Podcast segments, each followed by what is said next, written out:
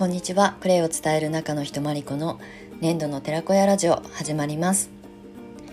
はい、6月3日土曜日収録配信をお届けしていきたいと思います。6月入って最初の収録配信かな。はい、ちょっと間が空きましたがですね、昨日、久しぶりに品川に出かけてきました。お仕事のねミーティングということで呼び出しをいただいて、品川でね何人かで集まって久しぶりに顔を合わせた、お仕事仲間と6人かな。はい、で2時間ほどぺちゃくちゃおしゃべりしながら、これからどういうふうにね仕事を作っていくみたいなことから始まっていろんなお話をさせてもらったんですね。で半年ぶりに東京だけじゃなくて私どこにも出かけていないので茨城県笠間市に帰ってきて半年もう市内からほとんど出ることなく、時々ね観光地に出かけたりとかはしてたんですけど、それもね片手で収まるぐらいしか動いていなくて、本当にね電車に乗ってちょっと長距離移動じゃないけど時間をかけてね外に出向くっていうのをすっごい久しぶりだったんですよね。で品川駅って何度も使っていたし、東京に住んでたのも10年ぐらい住んでいたので、当たり前の景色だったんですけど久しぶりに行ったら人多いっていうのでね、待ち合わせ場所というかねその指定されたカフェに行くのに何々口にある何々口っていうかその高輪口に出て品川プリンスホテルのここのカフェにいるからねっていう風に連絡をもらってたんですけど、高輪口っていう改札があったっけみたいな感じで浦島太郎になった気分でそうじゃなくてね中央改札を出てどっち側に行ったら高輪口だよっていうことをすっかりこの半年で忘れてました。はい、でもね久しぶりの東京で、人の多さはさることながら駅の中構内の人混みの中を歩くこの歩き方みたいな、みんなねホームに向かったりとか改札に向かったりとかっていう人の流れにちゃんとね上手に人を避けて歩くっていうのが当たり前だったんですけど、人にぶつかっちゃったりとかしてね、あれすごい何度も乗り換えで使ってた駅だったのにっていうふうに思ったんですけど、人の習慣ってね本当環境が変わってほんのちょっと離れただけでもこれだけ変わるんだなっていうのをすごい感じました。はい、もう人がいっぱいでしたということで、昨日はね、たった3時間ぐらいしか滞在しなかったんですけれどもすぐ帰ってきてねそのミーティングで久しぶりにビジネス脳というかね左脳的なものをすごい使って帰ってきて、帰ってくる電車の中でどういうふうにクレイと掛け合わせて発信できるかななんてことを考えながらメモ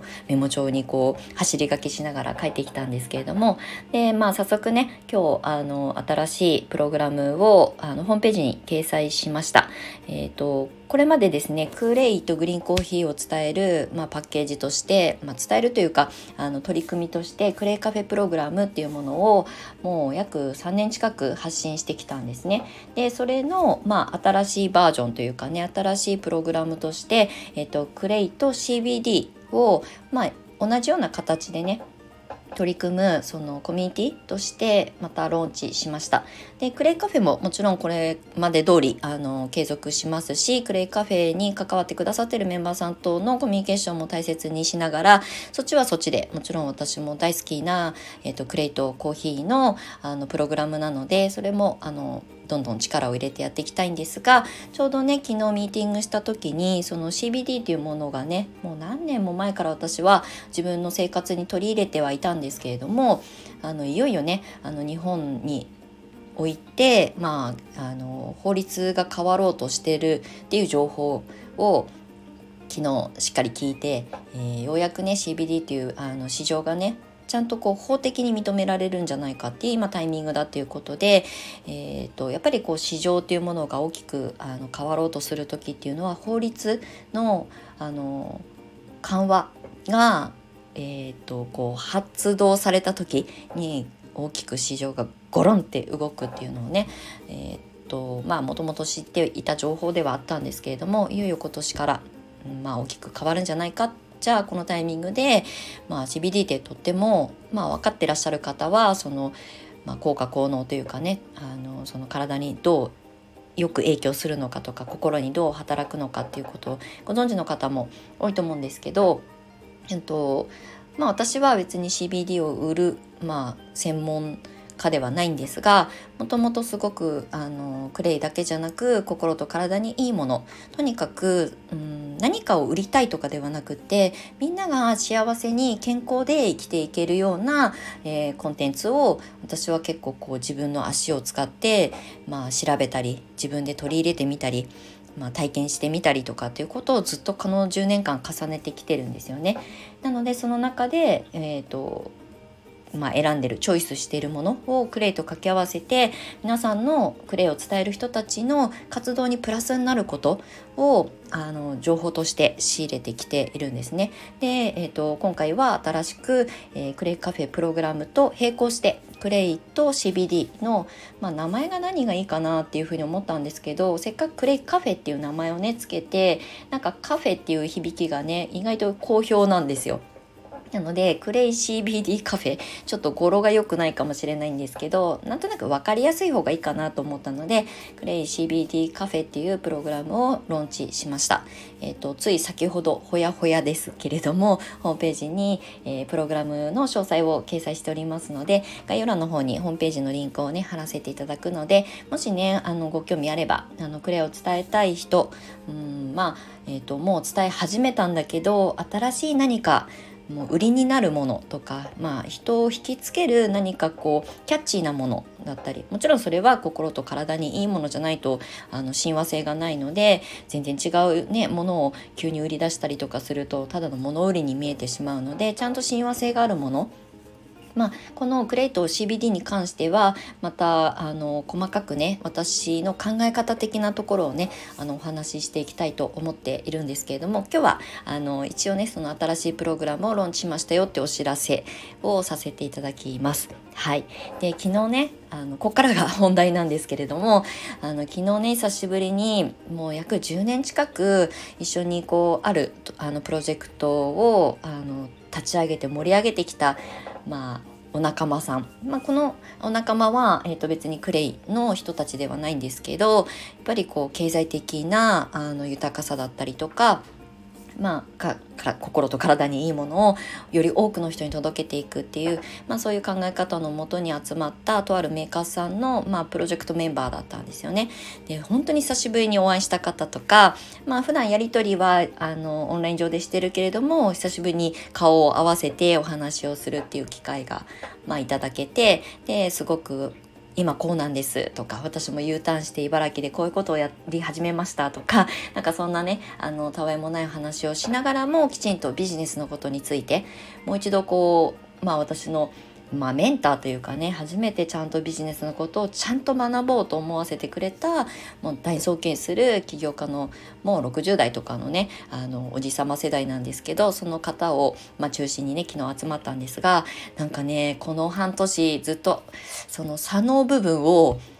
お休みスイッチオフになってたんですけど、なんかねやっぱりどういう人とどういう時間を過ごすかっていうことで、そこのスイッチが入る入らないっていうの大きくあるんだなっていう風に感じました。でもともと私は、昔ね友達のセラピストの女の子に「まりちゃんはセラピストっぽくないんだよね」って言われたのがすごく未だに覚えてるんですけど、どちらかというと私は人を癒す癒し系のセラピストではもちろんないんですよね。キャラクター的にもそうだし、なんかそういう生き方を目指しているわけではなかったので、今もそれはあんまり変わらないんですけど、どちらかというといろんなプロジェクトを作ったりコンテンツ作ったり、じゃあみんなでより良くなるためにはどうすればいいのかっていうことを考える、どちらかというとが連呼されてますけど、仕掛ける側というかね、なんかリーダーシップっていうとなんかこうね率いるっていうイメージになっちゃうと思うんですけど、なんか仕掛けを作っていくのが好きなんですよ、もともとね。なので、クレイもそうでしたけど、まあサロンを作った時はとにかく体験してもらうことが先決だって、10年前は思ったわけですよね。だってクレイセラピーを知らないからみんなが。だったら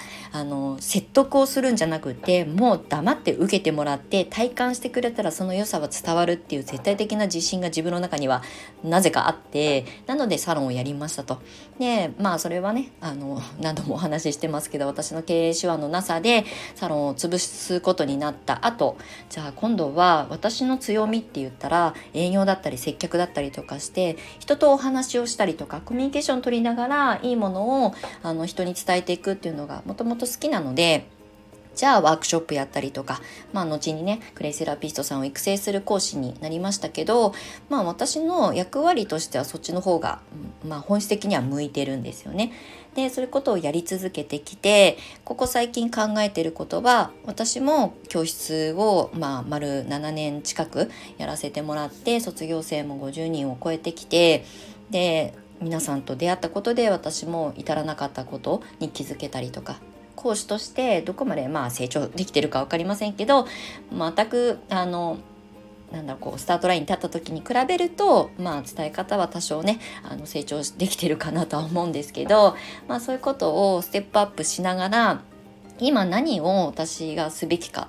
これは誰から言われたとかではないし、誰かと比べて自分がそれを選択してるってわけではなくて、私自身が何をしたいのかっていうことを向き合ったこの半年間で、今考えてるのはやっぱりクレイを学んでね、特にうちの生徒さんたちはそれを、きっかけにそれを仕事にしたいとか、自分の生き方、ライフワークとして選択の一つにしたいなっていう方が多いので、じゃあ資格を取って卒業後はもう皆さん自由にどうぞっていうスタンスなんですけど、でも結局スタートがなかなか切れないまんま時間だけが過ぎてしまってる。これは多分うちの生徒さんに限らずなんですよね。多くの、資格制度の中でお勉強してそれを活かしたい、だけどなかなか先に進めないとか、始まったんだけどなかなか続かないとか、結果が出る前に諦めてしまうとかね、いろんなスタンスの方がいると思うんですけど、なんでそういうことが起きるのかなとか、